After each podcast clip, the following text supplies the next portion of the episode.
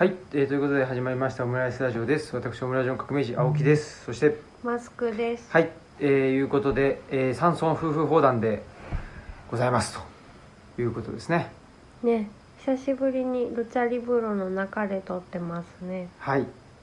もうね、うん、あのー最近はちょっと移動中に撮るっていうそのね移動時間がもったいないということでもう合理化合理化で、タイパはい、タイパをタイパだけを意識して、えー生きてる人間としてはですねもういっもう1秒1分1秒が惜しいということで、えー生きてますので そういう意味ではやっぱりなんていうかな？ー。もうタイパ悪いよね。いややっぱりそういう意味でほらなもう最短距離行くわけじゃないですかもう、はいすぐに目的を見つけてそこにどうやったらもう最短で行けるかだしやっぱりふ日頃ねその日頃の会話とかももうまず結論から言えと。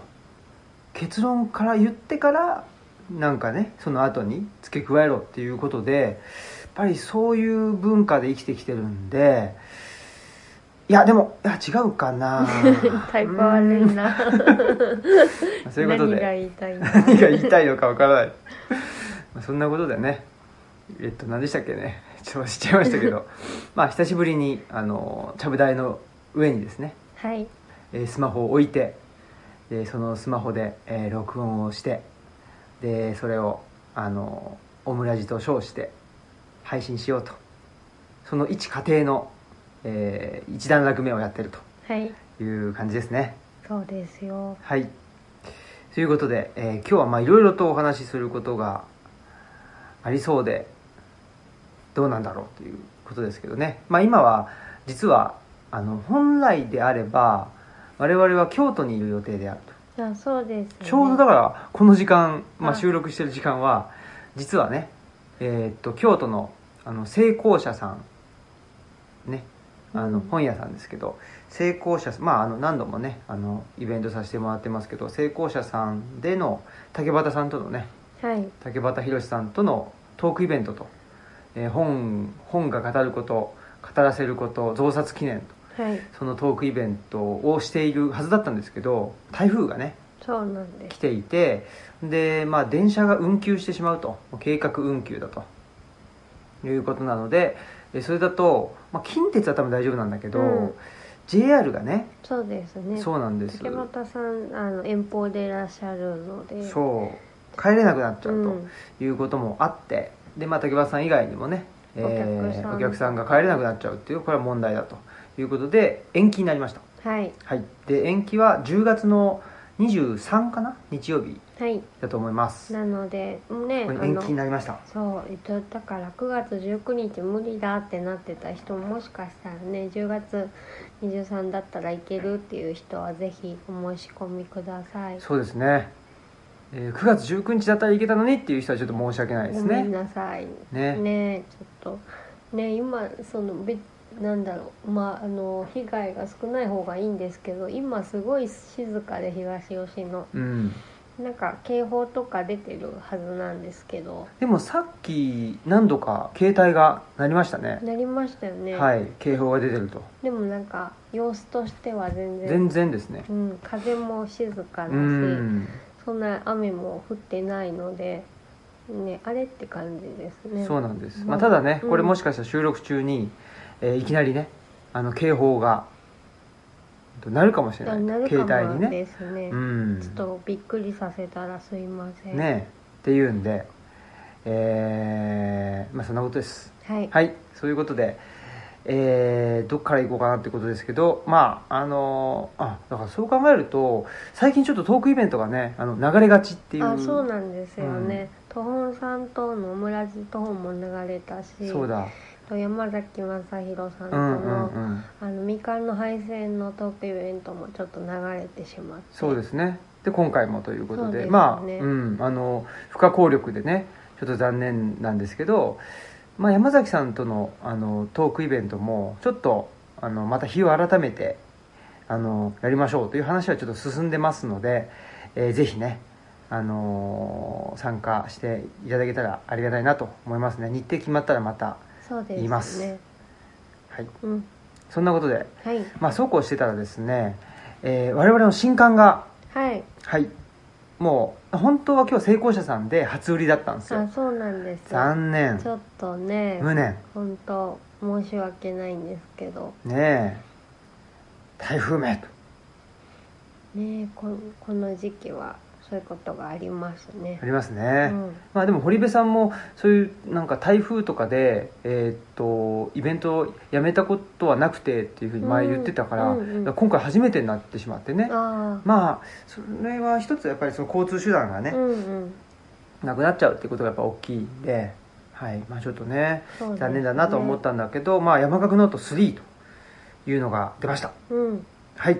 やったー。わはい。ーかわいいですね。可愛いですね。ちょっとポイントはどの辺になりますか？まずはこのデザインというか想定というかねイラストも含めて、うん。まあ、今回緑うんなんか毎回色がちょっとねうん。違いますけど、今回緑でいこうということでなんで表紙も、まあ、帯も緑だしあと本文用紙も緑に合うようにちょっとグレーっぽい紙を選んでるので、まあ、全体にあの緑薄薄い若草色みたいな感じの色っていうのが綺麗だなっていうのと今回箔が2箇所に及びそうなんです。あの表紙の山岳ノート2あるじゃないですか、はい。2って実はそのカバーがかかってるでしょ？はい。で実はあれが表紙だとうん。思ってる人もいるかもしれないんだけどあれを外してほしいですね。違うんだな。違うんだと。箔があるんだな。持ってこようかな。そうだね。そう箔を必ず毎毎巻入れてるんですけれどもにあの2巻はなんと箔がのカバーのカバーっていうかまあ外す想定で作ったカバーの下に箔があるという、そうなんですよ。今ねこの山岳ノート1と2と3をちょっと並べて、うんうん。えー置いてるんですけど。こう見るとね2巻箔がないぞって思いそうそうそうそう。2巻ちょっやとイメージイメージっていうかねちょっと違うよねって思いきや、実はですねこれ外してもらうとまあだいぶあの表情もというかですね山岳ノート自体のだからあれかでも紙質的には1と2はちょっと共通点というか似てて、ね3はちょっとあでもこあそうそうだよね。3がちょっと違うんだよね。そうですね、うん。はい違うんですよ、まあ、ただね箔は入ってまして、そうですね。はい。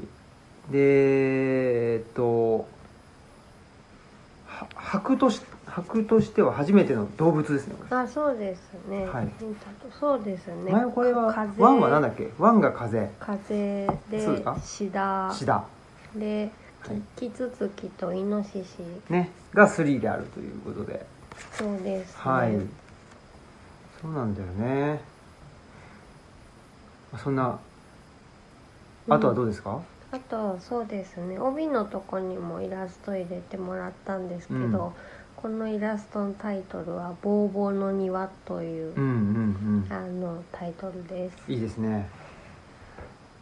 そういうことで。うん。なんか日記にも「庭がボーボー」みたいな文言がうん。あったんですよね。多分、うん。どこにあったか忘れたけど。探してみてください。はいそういうことで、えー、3はあれですね。えーっと、うんうん。資本主義と権力。人権や経済。うん。でかいですねやっぱり。そして自身の体調のこと。自粛やオンライン会議が日常化していく中で考えた2021年の記録と。いうふうになっております。はい。はい、いかがですか？この山川まあいかがですかって言っても多分我々ね一緒かもしれないけど、うん。もうなんか何書いたか覚えてないってあいう。何書いたかは覚特えてないに日記のとこはね。ですねううん。んまあでもやっぱりだんだん私も増えてはいる。そうそう。うん。そうなんですよ、うん。分量がね。そうなんです、うん。だんだんなんかねちょっと前はまあ新平さんがメインだしみたいなのがあったんですけど、もうどんどん書いてる来てるかなっていう。そうですね。あとまあそのなんか意外と1と2では快感してこういうことがあったっていうのを書いてなかったんですけど、うん。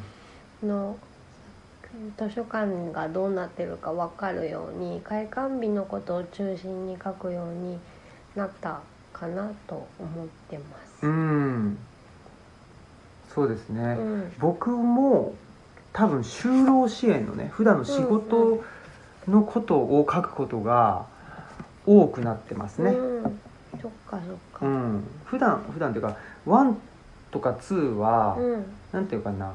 まあ生活があってで考えたことうん。とかっていうのが多いんうんだけど、3は結構まあまあ3も考えたことっちゃ考えたことなんだけど、うん。具体的にやってることとかやったことっていうのも書くようにうん、なってきたかなという気は、そうですよね。割とほっとくとほぼ考えたことになっていきますもんね。そう。だからでなんていうの？やったこととかって自分にとっちゃやったことでしかないから、うんうん。あんままあ面白くないっつうか、うんね、そのそこから組み出したものをを考える方がす、ねうん。自分にとっては面白いわけだけどそれだけやっちゃうとなんでそういう発想に至ったのかとか、うん。そういうのがちょっと分かんないなというのもなんか勝手にふと思ったっていう感じですね。うんまあ、ただなんか同じようなことはずっと言ってるっちゃ言ってる、まあそうですね。自分ももうなんか前も全く似たようなことを書いたかもとか思うけどまあね。ちょっともうたどれないんでまあいっかと思って。そうですね。ちょうどね多分ただねえーっと去年やってることで、うん。今やってないことがありましたね。あありました。あの同じ時期を見てみますと、うん。えーこの時期にまあ山學ノート2もやっぱこの時期に出てるんですよね、うんほんでえーっととほんさんで、うん。ブックフェアとルチャリブロ展はい。の準備をあれです。はい。完了してます。あそうですか。でブックフェアは砂川さんにあのーさせてくださいって言ったけど連絡してないわ。ああ バタバタして。今見て思いすいません出すっていうはい。思い出しましたね。思い出しました。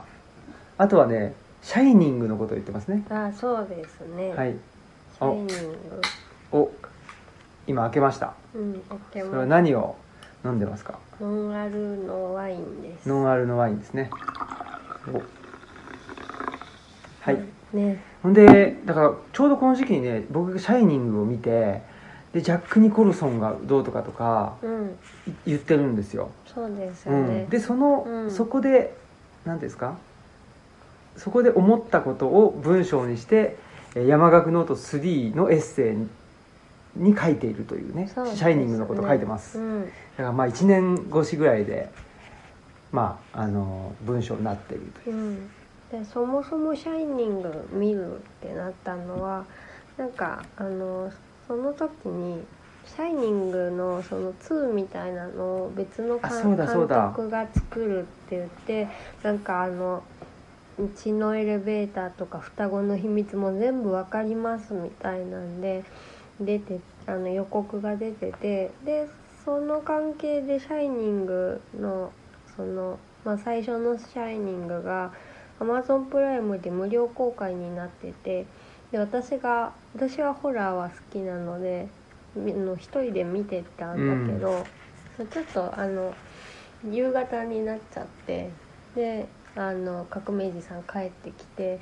で後半部分をちょっとごめんあの見途中だから見てもいいって言って後半部分を一緒に見たらうわうわ みたいな感じで言ってたんだけど、まあ、せっかくだから最初から見たらっつってもう最後の方はドタバタ劇なだけだから本当は途中が面白いから途中も見た方がいいよっつって見たんですよね。そうだね。でもやっぱりだからそういう意味ではそのと途中のところに注目したエッセイになってる、うん、そうですね。待ってますね。うん、最後は本当にねわちゃわちゃするだけそうだね。するだけなので。確かに、うん。そこまでのね部分が大事。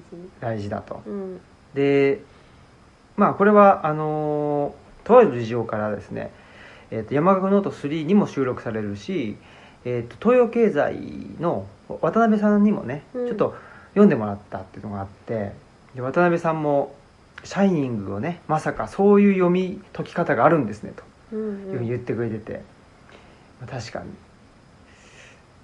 ていうようなねぜひちょっと読んでほしいなとは思いますね、うんうん。はい。でそういう意味では僕ホラーが苦手っていうことで言うと、うん。今度ね10月2日ですか？うん。柿内さんとあ僕でお話しするじゃないですか、はい。 ON READINGさんでね。そうですね。そこでまあ柿内さんって多分ホラーも見るんだし、うん。あの、えー雑談オブ・ザ・デッド」というね。えーゾンビ映画を見てね亮太さんですか？うん。亮太さんと一緒に、えーまあ、お話ししてまあもともとはプルーストを読むじゃあプルなんだっけ？プルースト読む生活？あポイエティックラジオ。あポイエティックラジオでの対談だよね。が元になっってて。っていう、まあ、ジンを出してて。ちょっとねえーあれですよ。一番最初の「えーナイト・オブ・ザ・リビング・デッド」かな？それをちょっと見てああ。垣内さんとの対談に臨もうかなと思ってて。で、うん。やっぱり名作は名作なんで多分ね次回のいやわかんないですけどね次回の山學ノート4にはですねそのゾンビを映画を見たなんか考察が載るんじゃないかなという気もしている。載んないかもしれないですけど、うん。でもやっぱりちょっと名作を見たいなって名作はやっぱり何かしら思うところがうん。ありますね。ねえ。じゃあエクソシストとかも見た方がいいかなそうだね。うん。やっぱりあのあそこだけ切り取られるじゃない？あそうです。ね、うん、強烈だっつって、うん。だから何？そのねだって「シャイニング」もね「おこんばんは」しかそうそうそうそ「おこんばんは」がステッカーになっちゃったりとかするじゃないそう。あと何？そのちょっと気味悪い双子のうん。女の子がいるとか、ね。でもやっぱりまあだからほらなんていうんですか？そねあのアントニオ猪木っつったらいや卍固めでしょとか、うん。コブラツイストでしょみたいな円髄切りでしょってあるんですけどいやそれを出すと出すまでのうん。プロセスがあって、でここで卍かっていうのがいいわけで、そうですね。うん、ここでおこんばんはかっていう やっぱりね。ありますそういうとこなんだよね。あの「こんばんは。は」そうそうそここかここかって思いましたね初めて。ううん。っていうのがあったんでまあそんなことでそのプロセスというかねをあのーちょっとしっかり見たいなっていう。だからあれよね。えーっと最近のなんて言ったらいいんですか？要約。うん。要約してしまうって、まうん短くまとめちゃうっていうのはファスト映画とかファスト映画とか。ファスト読書みたいなのもあるんですかね、やっぱりだからそこはちょっとなんていうのかな。楽しみの一番美味しいところをちょっと逃しちゃってるよね。うん。っていうのはやっぱりねまあ時間がないのは分かるしね。でもそれでやっぱ分かった気になっちゃうと分かった気しかあの起きないし。うん。ねやっぱりでもそそういうその例えばやっぱりね「シャイニング」最初から最後まで、まあ、2時間くらい、うん。まあ、え映画なり、まあ何のね、と原作でもいいけど読むとなんかそこがまあねあの喉に魚の小骨が引っかかるじゃないけど、うん。なんか消化できないものが残るわけじゃん、うんでそうするとねなんか後々何か全然関係ないことでそれがその消化のなんかあこれがこの体験があったらこれが消化できたんだみたいな、うん。そういう風になったりするんですよね。だからなんかあの分かりやすいものってすぐ消化されちゃうんだけどちょっとなんかん何あれ？みたいな、うん。そこが消化できないものを持ってるっていうのがなんか名作うん。なのかなとかっつってね。まあ知らんけどってやつですけど。はい。思いましたね。ということなんでちょっと「シャイニング」項もありますしあとはマスクさんのエッセイとしては。そうですね。みどうですか？3つ今回エッセイ載ってて、まあ、あの2巻よりちょっと多いんですけどあの一つはねあのスイングさんのスインギングに乗っフリーペーパースインギングに乗った「神様を待つように」っていう、あの眠りに関するエッセイがあったりとか あとまあちょっと叫びのようなエッセンも入っていますかね。うんまあそれはちょっと今日ねあの紹介しようと思っている本「この国の不寛容の果てに」っていう本があるんですけどそれとも関係あるかなと思ってますね。まあそれはまた後ほどその本の紹介の時にでも言います。はい。そんなことで。はい。あですね。でまあ山岳ノートを読んでくれてる人っていうのはまあ結構なんつうんですかね、まあ、我々の何？そのメイキングみたいなもんじゃないですかこれって、でなんかまあ皆さん気づいてるかどうかわかんないけど例えば僕であれば手作りのアジールとかもそうだし研究ノートってやつをあの大幅にというか全面改稿っていうんですか、うん。リライトしてそういう方にもね実はあの使ったりしてるんで、はい。そういう意味ではちょっとやっぱり、まあ、メイキングを楽しみたい人はぜひ山岳ノート読んでもらえると、ね。そうですね、はい。全副音声って感じですもんね。そうだね、うん。まあオムラジもそうなんだけどね。あ、まあそうですね、うん、そう考えるとなんかメイキングしかないんじゃないかっていう気もしますけどね我々はね。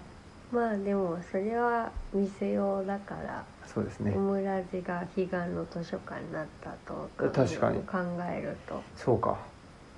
本当ですね、うん。まあ、何がどうなるか分かんないよっていうところありますね、それは、はそんなことで。はい。ちょっと僕トイレ行きたくなっちゃったんですけど。あマジですか？いいですか、はい。ちょっとじゃあつあのわかりました。適当にやっといてください。この番組は図書館、パブリックスペース、研究センターなどを内包する人文地の拠点、ルチャリブロの提供でお送りします。はい。そうそう。あの近況で言うと前回ですねあの夏目書店さん福岡にある夏目書店さんの、まあ、奥由美子さんと奥祐介さんにあのご登場いただきました。でまあなんかオンリーディングの黒田京子さんとお話ししてからまあ私図書館しか知らなくて本屋さんのことを全然知らないので、まあ本屋さんと話したいっていうのでそこからゆるく黒田京子さんとお話ししたりとか、まあ、奈良の都本の砂川正宏さんとお話ししたりとかっていう流れででちょっと夏目書店さんにもお声かけさせてもらってあの。ね、お会いしたことも一回もなくて Zoom でお話ししたのもその時が初めてっていう状態でお話をしたんですねでもすごくあのなんというか誠実なあの素敵なお二人っていう感じでお話しすることができて、まあ、こちらもだいぶ拙いながらもでも聞いてみたいことがたくさんあったのでいろいろ伺えてよかったなっていうのは思った回でした。でね本当でもなんかお二人それぞれのあの雰囲気があって面白いなと思いましたね。なんか由美子さんの方はあのそんなにこうちなんか力まずにこうご縁に沿って任せてご縁が来たからそれを、まあ、あの受け止めてじゃあやってみようみたいな感じであの進んでいくっていう感じで、まあ、ゆうすけさんの方はあのいろいろちゃんと計画してこうしてこうしてっていう感じで進めていくってでそあのそれがまあ多分しかもうまくいってるから今の夏目書店とスリープコーヒーロースターさんがあると思うので、まあ、すごい計画力だなっていうのはちょっと聞きながらかなりびっくりしましたね。でちょっとあの羨ましいスキルだなってうちの2人にはどっちもないスキルなのでそれがあるっていうのは羨ましいなっていうふうに思いました。あとね収録中にお互い 猫があのちょっとね画面の中を行ったり来たりするっていう場面なんかもあってまあ共通点がいろいろあってちょっと嬉しいなっていうふうには思いました。でもなんかね年があの近いってこともびっくりしたんですけどなんかめちゃくちゃしっかりしてはるなっていうのもきながら思っててまあ自分たちも頑張らないとなって思ったわけでした。おかえりなさい。何を頑張らなきゃと思ったんですか？あ夏目書店さんあと話してて。先週のね。でなんかめっちゃしっかりしてる感じがしたのであ確かに。なんか自分たちも頑張ろうと思ったのでした。ね面白かったですね。面白かったですうねん。だからまあ本屋さん今までちょっとその本屋さんと話すシリーズってあの心の中で名付けてうん。やってるんですけど、うん。みんなそれぞれ全然違ってそうだね、うん面白いですね。確かに。本当ですね、うん、本屋さんと話すシリーズやりたいですね。引き続き。あそうですね、うん。できたら、まあ、継続してねやっていきたいですね、だから2つあって本屋さんと話すシリーズとあとケアと図書館ケアと本っていううん。テーマも、まあ、竹俣さんがその多分最初になると思うんだけど一応そうケアの人と話すっていううのもん。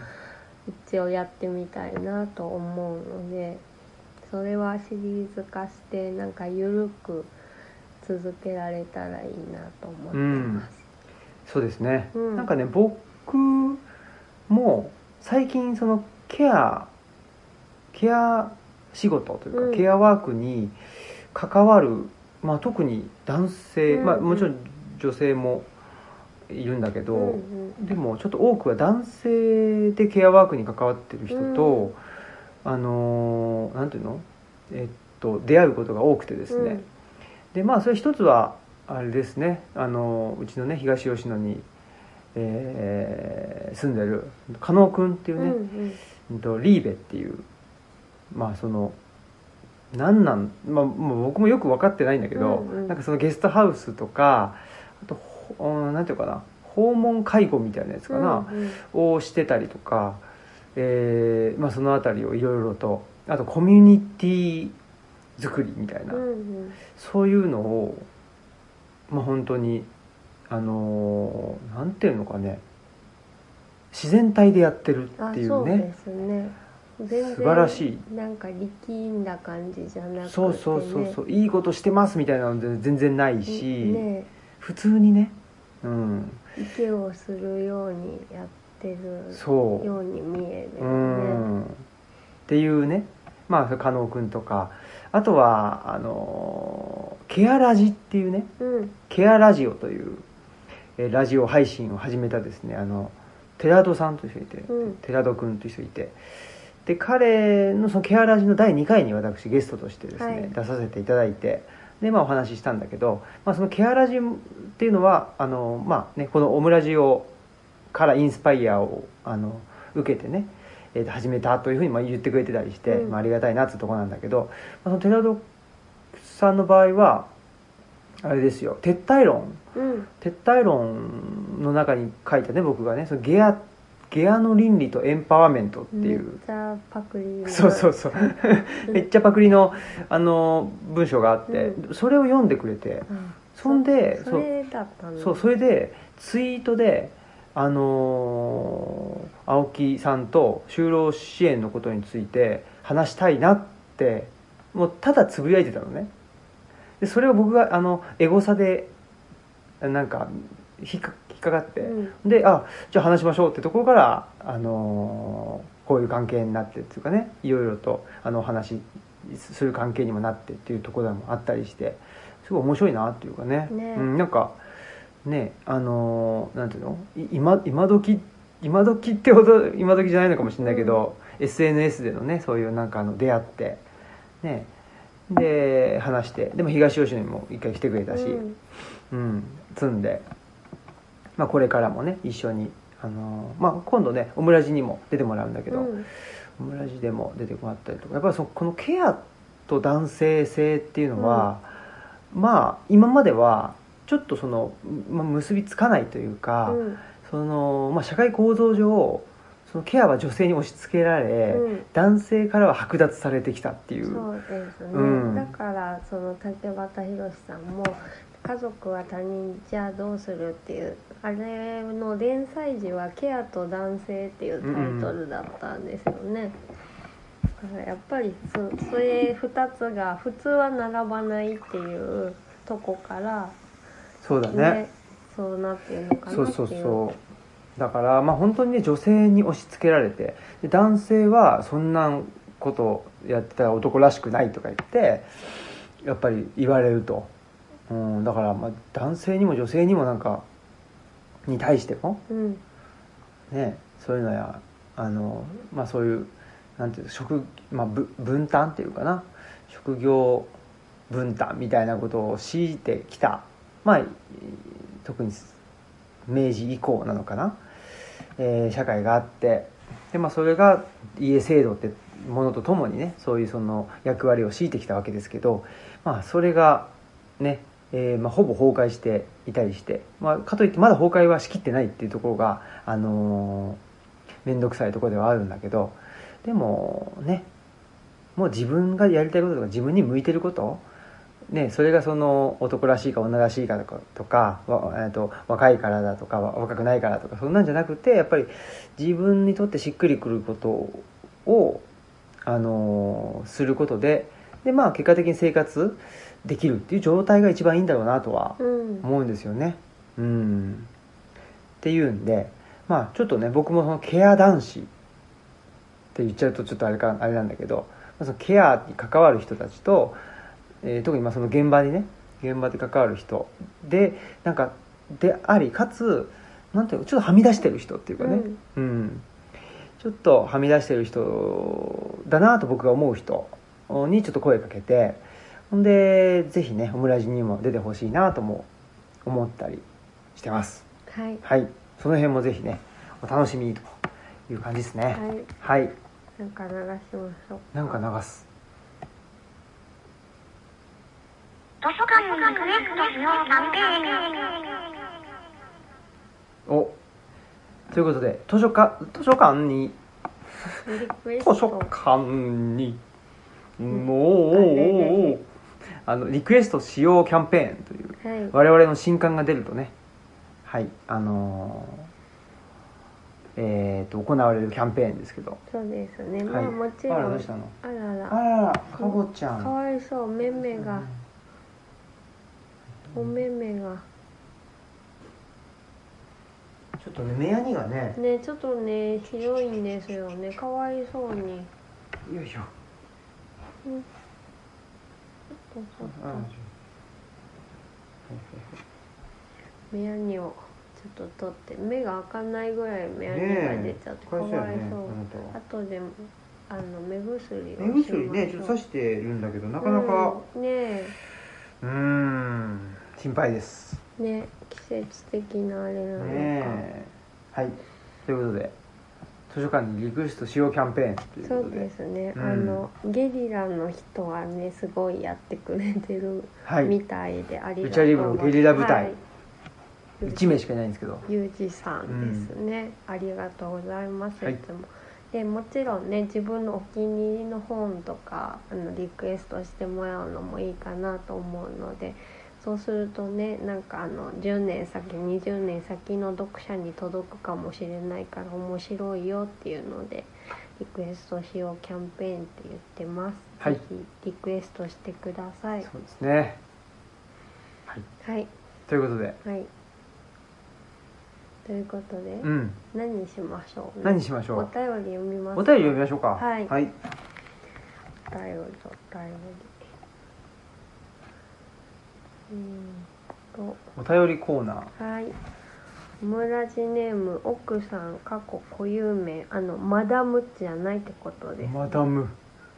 うんね。あの、うん。夏目書店さんもね奥さんあそうだね。だったんですけど。そうだそうだ。高校教師の方です。はい。新平さん、みやこさん、おはようございます。はい。えー、奥と言います。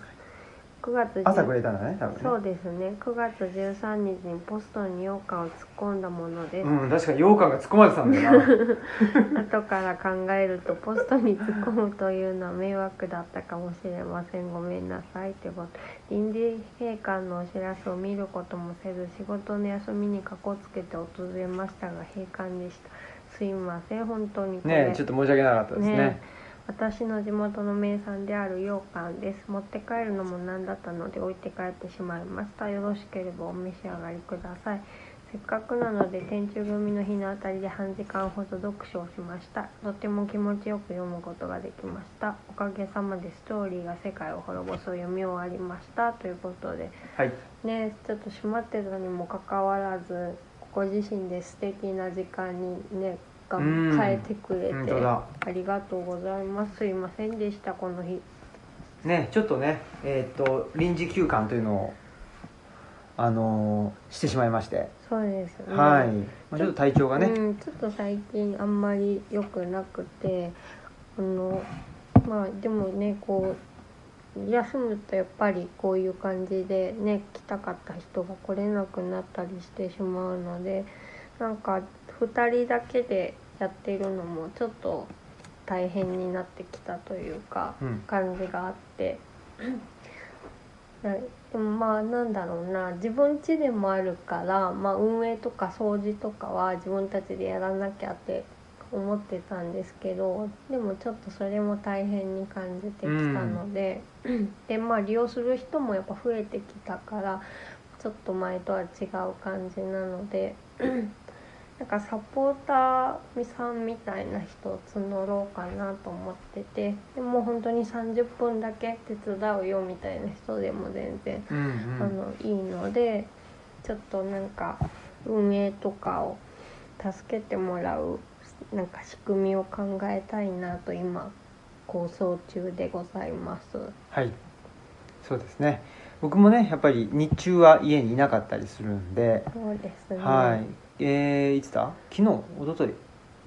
昨日かな？日曜日ね。日曜日。日曜日も一日うん。私、ちょっとあのパスして、司書席にいまして。えーいろんな方々がね来てくれて、ね、まあ、とはいえ、まあ、し僕も司書席に座っているとまあいろいろは話をね、えー、としてくださる方々がたくさんいるのでやっぱり定期的にはねあの司書席に座っていようとうん、いうふうには思いましたね。まあね。思いましたしこれはねあのなんいつのいつの日記かなにも書いたんだけど書いたっていうか 多分みんなは知らないんだけどあの鈴木みのる選手がプロレスのね、はい。世界一性格の悪い男うん。こと鈴木みのる選手がはいあの自分の店をね、はえーっとパイルドライバーという店をですね、うん。原宿でやっていて。あ本当はね世界一気遣いができる男だと思うそうなんですよ。やっぱヒールレスラーっていうのは相当気を使えないと、ね。もうもう本当にもう会場の隅々まで気気を気をね配れないとできないんだなっていうのは思うんですけどまあまああのそれはそれとしてだけどその鈴木みのる選手がねあれだけだってえーっと今50いくつとかね,、まあねうん。あの年齢本人もね多分言われたくないんだけどの、まあ、超ベテランじゃないですか。ベテランであれだけコンディション保ちつつ試合こなしつつでアメリカ行ったりイギリス行ったりしつつで店頭にも立つっていう、うん。これはやっぱりすごいなと、うん、これやっぱり鈴木みのるを見習わなきゃいかんなと。すごい人を見習って すごいですよ。っていうんでね、まあ、そんなことでちょっと僕も司書席にもね、えー定期的に立ちたいなということも思いました、ありがとうございます、はい。とはいえねやっぱり日中はちょっといなかったりする、のでうん。えーまあ、サポーターっていうかね、そうですね。はい。ちょっとそういう仕組みを、まあ、どうしたもんかっていうのはあるんだけそうどですね。ちょっとまだどんな風にサポートしてもらったらいいのかがわわからないんですけど、とりあえずちょっとね自分がもうダメだったらもう閉めるしかうんない、で自分ができるんだったら開けれるけどなんかすごいあのなんだろう自分に全部かかってるなって思うとちょっとなんか大変になってきちゃったなっていう感じがする、うん。まあ今の体調だとっていう感じなそうね。のでそうですね、うん。まあそんなことででしたってことですね、はい。であのーねお便りくれた奥さんが読んでいた、えーストーリーストーリーが世界を滅ぼすかな？えっというのはですねまあゴッドシャルという人だったと思うんですけどがあの書いたまあ翻訳本でねあの東洋経済のねあの渡辺さんが編集したっていう本で。でちょっとねだからさっきの話で「シャイニング論」うん。シャイニングの読み解きの中にですね実はその本「ストーリーが世界を滅ぼす」も引用してほんで「シャイニング」をね読み解いたりもしてますのでぜひそちらの方もね、まあ、山岳ノート3の中でも読んでほしいなとも思ってます。はい。はい。じゃあなんか流しましょうか。なんか流す。はい。うん流すのなかった。流すのない。わかりました。すいません。いいですねじゃあ。はい。流しませんはい。はい。えー、いうことであのー最近はい。最近読んでいる本というか最近何を考えているのかっていうことで、ちょっとねまあなんかもう8年オムラジ自体は8年以上うん。やってきてですね。8年半ぐらいかなもう。やってきてでまあルチャリブロも6年半6年ちょっとかやってきてふとあそうだなと。せっかくルチャリブロの施設図書館をやってる人がオムラジを配信してんだから本の紹介とかしたらいいなって。今さ今なんかあそういえばっていうふうに。大体本屋さんとかがやってるポッドキャストとかってそれですよね。そうだね。いやそこに思いが至りませんでしたね。うんあらすごいですね。はい、何をやってたんでしょうか今まで、うん。何を配信してたのかというね。まあでもね図書館じゃない時から配信してあたそうなんだよ。からねちょっとそのノリのままで、そうだね。確かに確かに、はい、やってましたはい。ね、そんなことで。まあ今後ねまた定期的にこういうことをするかどうかはちょっと分かりませんけど、はい。まあちょっと本をね、えー我々このまあちょっと似たようなテーマではあるのかなとは思ってるんですけど、はい。ちょっと2冊ですね、まあ、非常にこの なんつったらいいの？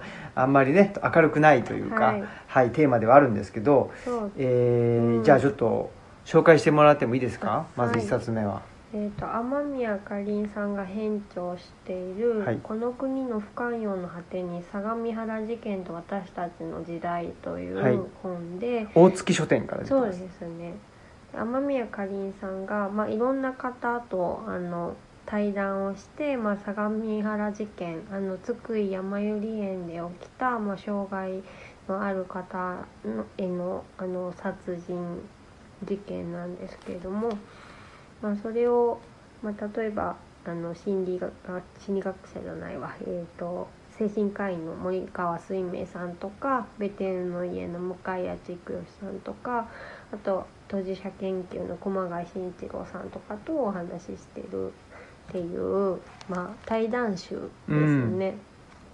でまあねあの相模原事件は起きた時からもうずっとあの心に引っかかっていてでまああのこの中で熊谷慎一郎さんも書いてるんですけどなんか街中で急に、ね、殴られるんじゃないかっていう気持ちに少しあのなってしまうってあの事件以来っていうふうに言っていて、まあ、熊谷慎一郎さんは脳性麻痺なので車椅子使って毎日出勤してるわけですけどそれまではなんかその結構社会への信頼っていうのがあったんだけどあのあの事件が起きて以来急にやっぱり攻撃されるんじゃないかっていう気持ちになったりとかあとあのこの間相模原事件が起きて6年だったんですけどあのその時にコメントしてたその大学の先生とかも自分の子供が障害があってあの事件以来殺しに来るっていう風に犯人が殺しに来るっていう風にあのうなされて起きることがあるっていう風に言ってたんですけど、まあ、私もやっぱり生産性があの経済的にも生物学的にもなくてっていうあのことを発信するとどっかでなんか誰かが そうやってあの攻撃しに来るんじゃないかっていう恐怖感はすごくも持ちながら発信をしていてででもなんかなんだろう。絶対でも なんか説明説明しなきゃみたいな気持ちがすごくあってこうだからいていいんだみたいな、あうん、のその自分自身に対してっていう。あ自分に対してもだしそういうかん考え犯人のような考えをする人に対してもいやこうでこうでこうだからいていいんだってうん。なんか説明しなきゃみたいなのがすごくその時から思ってで絶対説明するのやめてやらないと思っていたのですごくその自分の中であんまり話したことなかったんですけど大きな転機になった事件だなというふうには思っています。うんそうですねいやこの本はもう僕もねもう本当に大好きなというか、まあ、このね付箋の量がもうそうですね。あのやばやばいというか多すぎてもうねどこが大事なのか分かんないっていうかもういや全部でしょみたいな。そうそういう状態になってるっていうね、ことですけど本当にねだからまあね最近も最近も言ってるんですけどっていうかあのやっぱ社会的価値っていうのがね、その社会的有用性みたいなもの社会的有用性が社会的な価値なんだというふうに言われてでそれがなんかいつの間にか本当は社会的価値でしかないんだけど、うんうんその人の価値としてなんか周りもお言うし自分もそう思っちゃうしっていう。ね。普遍的な価値みたいにすり替わっちゃってすり替わっちゃうしね。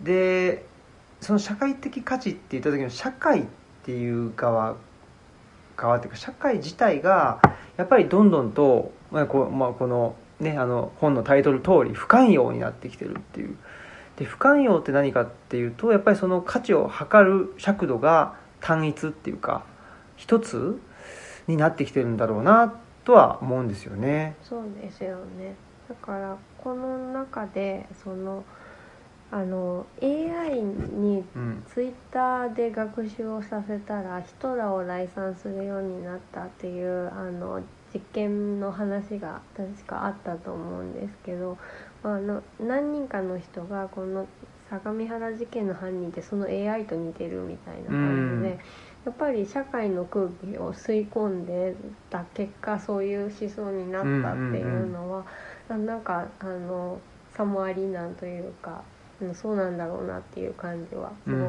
くしていますね。ねえ。で本当にその話で言うと今度またあの東洋経済オンラインの連載に上がるアップされると思うんだけどそのスマートシティ構想ね、あうん、だから僕がもうあの再三あはい。あれはやばいと言っている。スマートシティ構想っていうのも全てをデータ化してで AI によって、えーまああの解を導き出してうん。でそそこまあ AB ぐらいに絞ってでそれを人が選ぶみたいな。これがまあ一番それこそねそのタイパもコスパもいいでしょっていう、で、えーいう発想だしそうするとなんていうのかな人間が間違えなくて済むっていうあやっぱりそういう発想なんですよね。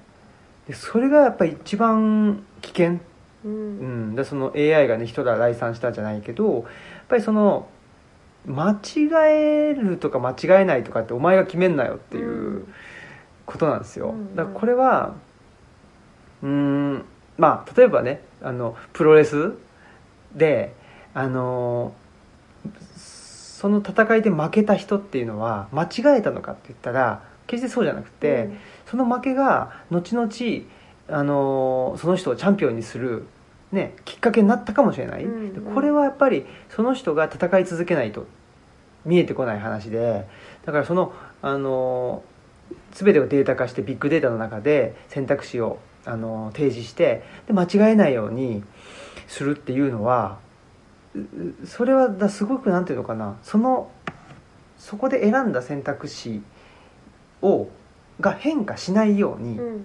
もうそこは正解か間違いかしかない。でよりいいものをあの人は選べるようになるんだでそういう発想の裏側にはやっぱり継続して生き物としては生きていってで変化していってでその時の選択がもその時は間違いだったと思ったとしても結果的にああの時はあれがあったからだなとかっていうその解釈の余地とかうん。変化の余地をやっぱり積んじゃってるっていうね。うん。積んでしまっているっていうところが一番問題だな。そのスマートシティのね。あそうですね、うん。あそれと同じことをあのこの本と一緒にすごく最近推しているのが「見捨てられる命を考える」あの京都 ALS 食卓殺人とや人工トリアージ人工呼吸器トリアージから考えるだったかな。ちょっと副題忘れたんですけど、あの本にも書いてあって長文社そうですね。で安楽死をしあのについてまあその難病にかかってでそれで難病とともに最後まで生きていこうっていうふうにあの思うまでにはだいろんな長い過程があってやっぱりもうダメだって思ったりとかいやそうじゃないっていう日もあったりとかを繰り返してその境地にたどり着くからその時点でその人が強い弱いじゃなくってやっぱりあの結論留保してし続けてでその先にや時間をかけて達成していくたどり着いていくことだからそれを途中でやっぱり積むっていう安楽死をあの選ばされてしまうというか社会に選ばされてしまうっていうのはすごくやっぱりあの問題だなっていうのをその本にも書いてあって。うんだからそのなんか変化を信じる信じて留保するみたいなことはすごくあのあの本とも通じるなと思いながら今聞いてました。うんねえだから本当に、えーのそのまあう僕が最近言ってるのはその社会の価値とか社会の原理っていうのと生き物の原理っていう、まあ、この2つを持って人はあの生きていくのがいいんじゃないか。で今の社会はその社会の原理っていうね。えーでその社会っていうのはあどんなものかっていうと人間がコントロールできることを前提にしてう。んうるっていう、ん。でこれが社会の原理なんだけどこれが強すぎるっていう、そうですね。うん、そうするとやっぱりなんていうのかな。想想定外のことが起きた時にフリーズしてしまうし結局こういう想定外のことが起きてしまったあの原因っていうのをなんか自分に求めちゃうっていうかね。自分がい至らないからだとか、自分が普通じゃないからだとかそうなってしまってなんか、まあ、こんな自分は生きてる意味がないんだうんみたいな、ねだからそのなんていうの？前提として人間が全てコントロールできる社会に生きてるのに、うん、コントロールできないものを抱えている自分、あそうですね。うん、これはやっぱりなんていうかな。あの不完全であるとか、そうですね。うん、あのおかしいんだっていうふうに思い込んでしまうっていうのがでそういうメッセージを社会の側も出してるし、そうですうねん、それを内面化してしまっているやっぱりあの我々っていうことが大きな問題なんじゃないかなとは思思ってますね。そうですね。だからやっぱコントロールできないこととか変化することっていうのをなんかもう社会モデルの中に全然組み込んでないからだから本人も変化したらびっくりしちゃうしコントロールできなかったらびっくりしちゃうけどよく考えたらそりゃそうだろうっていう風になる話ではあるんですようね。ん。ねそうなんですよ。だちょっとねそういう意味ではうーんなんか、まあ、話すごいでかいですけど、うん。日本社会って中途半端だなってうん。思うところがあってそもそもやっぱり日本って、まあ、台風も来るし地震もあるしやっぱり自然の力がお大きなうん。環境で人は育ってると思うんですよね。だから本当はあのー社会の社会的な価値っていうか人間がコントロールできる領域の原理とコントロールできないものの原理っていうのは2つ持ってたと思うんですよ。で一方で、まあ、これもあんまりなんていうかな。あの一概には言えないんでちょっとあの極端に言ってると思ってほしいんですけどまあ一神教文化圏。うん。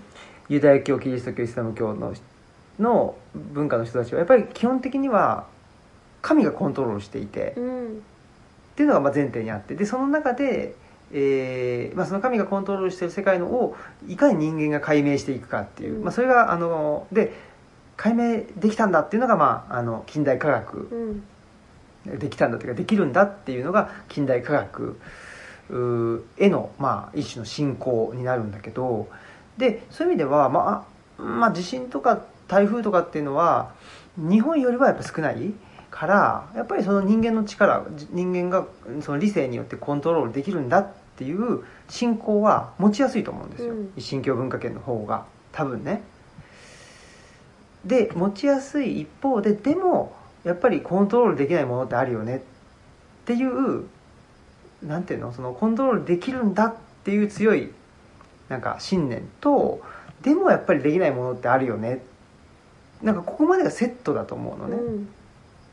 その一一神教文化圏ってちょっと言っちゃうけど、でも日本ってなんかなんていうのかな。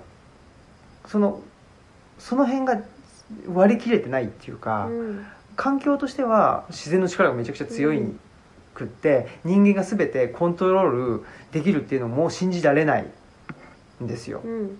だってねあの町に住んでたって台風来たりしたらあと地震が来たりしたらもうそれは崩壊しちゃうわけじゃん、だけどだけどなんかいやコントロールできますよ、ね、オール電化で問題ないですよ。原発作って問題ないですよとかなんていうの？そのあの社会全体としては人間が全部コントロールできる前提のものがうん。どんどん作られていくわけじゃん、うん。自分の身の回りに。それがどんどんできてる。でも実感としていや自然の力めちゃくちゃ強いのにここんなになんか人間がコントロールできる前提のものがたくさんあったらこれ絶対無理でしょみたいな、うん。絶対この これでね地震が来てまああの原発もそうだけどこんな絶対無理じゃんっていうのが実は分かってるみんな、うん。うん体感としては、うんうんだけどそこをその自分の実感とか体感に目を向けてきちっと言語化しようとしちゃうと生きていけないと思うんですよ、このうんあそうですね。日本で。いや我々はだからでもそうなっちゃったんじゃないですか。そうだね。うんそう。で我々はまあ村に越して行くとあやっぱりそうだよねと。人間コントロールできないよね。っていうのがまあある種この村の中だけではしっくりきてる、うん。けどやっぱ原発がね作られるうん。再起動するとか、うん、とオール電化だとか、ね、うんとタワマンだとかっていうのをどんどん作り続けてるっていうのをうん。見ると、いやいやいやってね大丈夫？っていうふうに、まあ自信を持って僕らは山荘に越したことで、うん。いや明らかにおかしいっしょっていうふうに言えるわけだけど、街に住んでたら、うん。いや明らかにおかしいんだけどそれおかしいって言っちゃったら、うん。もうここで生活できないっていうふうに思っちゃうから、うん。やっぱり見て見ぬふりをせざるを得ない。でこの本みたいになっちゃうってことこの本ね。ね。まあそうだね。過労死は何を告発しているはい。で僕があの読んですごい面白いなと思ったのが森岡浩二先生というさんという方の、はい。あちゃんとタイトル紹介してください。はい、いやいやもうはい。過労死は何を告発しているかっていうですね。で現代日本の企業と労働という岩波え現代文庫です。はい。はい。まあまあこれはでもなんすかね。まあなんで日本にき日本の社会が企業中心社会なんだっていうとこからあのー発想が出てくるんですよ。うん。なのでえーっとなんて言ったらいいのかな。うんまあ日本社会っていうのはその企業中心なんだと。企業中心社会だ。でも企業中心社会ってことは、まあ、人間中心社会じゃないっていううん。発想でで、まあ、企業の論理、まあまあ、僕的に言うと資本の論理っていうのが非常に強いとでその中でまあ背景としては経済成長そこの資本のの原理に乗っかったままどんどんどんどん経済成長していったもんでそこが止められなかったっていうところも一つはあるんんですよね。でそのなんで、えっと、企業中心であるっていうことと経済成長であるっていうことが、まあ、これほどまでにリンクしてしまったのかというと日本的生産システムっていうのがうん。現場にあったと。でこの日本的生産システムっていうのは何なのかというとえーっとリズムにリズムで考えないってことなんですよね。まあ、ちょっとここではあの僕的に言ってますけど、うんうん。あのー合理的に突き詰めないっていうこと。最後は現場に任すっていう。投げるっていう。でそのことによってえーっとつまりまあ言ってしまえば根性論ですよね、うん。最後は。あそううん、最後は根性論で解決するっていうのが日本的、うん。えー生産システム、うんうん。それがシステムって言われちゃうとねっていう感じですよね。そうだけどまあそういう意味ではまあさっきの話と同じかもしれない。その側っていうのは株式会社とかあとはまあこのねえっ、と過労死は何を告発してるかっていうのの背景っていうか事例として出てるのは工場の労働なんですよ、うん。工場労働。工場労働の管理者の人が、えっと過労死していったっていうことを言われてて、うんでつまり工場のシステムとかっていうのはえっとまあバンコク基本的には共通なわけですよね、うん。まあ、特にあのアメリカでえーシステム化されたものが、えっと、日本に入ってきてで、まあ、日本的に改良されてたということなんだけど、だからあの工場の LINE のシステムとかはあのすごく合理的なんですよ。でそれを運用する人間人間があのなんていうのかな。人間に人権がなくってそのお前根性でやれっていうふうに 言われてたっていう。でそのことによって、まあ、過労死っていうのが生まれてしまったっていう発想。発想っていうかっていう本なのでこれもやっぱりさっきの話でねそのシステム自体は、まあ、近代っていうシステムは基本的には合理的にできてるわけですよね。その一神教文化圏から生まれたシステムで人間が全てをコントロールできますっていうのを前提にしているっていうのが近代社会のシステムなんだけどただ日本はまあそのシステムが輸入されてはいるんだけどもだけどどう考えても日本人間は全てをコントロールできないわけですよ、うん。っていうのはた実感としてうん。日本人は知っている、その中で、えーしそのシステムをつまり人間がコントロールできるんだっていうシステムをどうやって運用していこうかとなった時にいやもう根性しかないっしょっていう、根性で、まあ、西洋列強とかね、まああのーえーっと戦戦後太平洋戦争後は、ね、アメリカとの経済戦争っていうふうに、まあ、特に高度成高度経済成長期以降はね、えーなっていくんだけどあそその相手に勝てないでしょと。いうことなんですよね。で勝つためには根性論だって。根性論っていうのはやっぱりどっかで合理性から目をつむるっていう。うん。そこなんだろうなとは思うんですよね。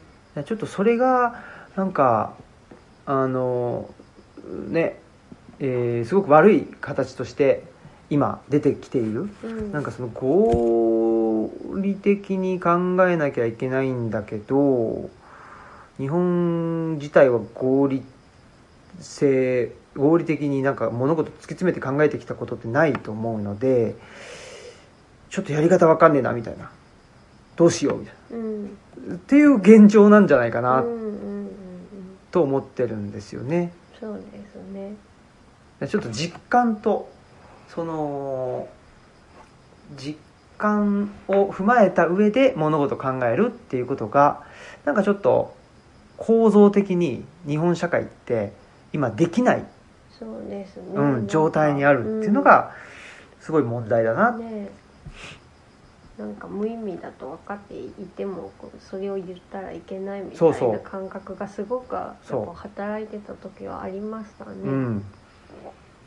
ねうん。えなんでできないことをやろうとすんのみたいなうん。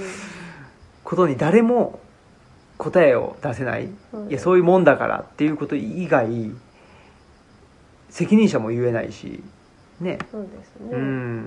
なんか、うん、台風来てるのに駅前でプラカード持っとけみたいなのとかななんでって。そういうのもね。なんでって思っちゃってやらなかったんですけど、あの働いてた時ね。うん、働いてた時ね、大学で働いてた時ですはい。ね、、オープンキャンパスを強行するという、ね、そことがあって本当全然それは意味がわからないので。ううん行かなかった。そうじゃん？だからそれもねその台風が来るっていうのはまあ基本的にはだって人間の理性を信じていれば、うん。台その人間が分析っていう人間が開発したその台風予測システムによって台風が来るよっつったらもうそれは来るわけじゃん。だから、ううん。ん、だからもう休みなわけじゃん。ですようん。ね、だからなんていうの？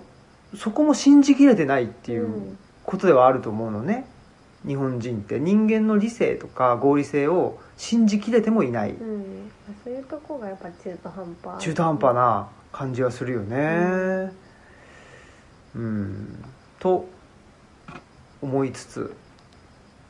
まあとはいえやっぱりねえー日本で生きていかねばならないしまあ別にそんなねあの本当は出てきたいんですとかっていうことでも全然ないんじゃないですか。うん。我々はね。だけどまあどうやって生きていったらいいのかなっていうのはちょっと常々思うところで。まあそうですね、うん。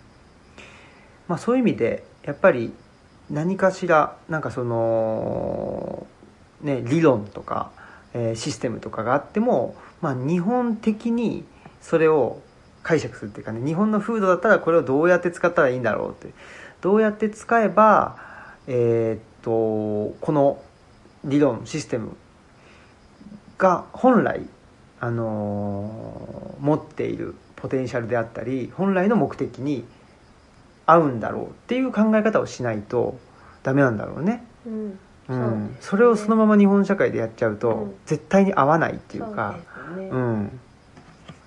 ということで、はい。そんなことを考えてます。はい。じゃあエンディングいきます、はい。は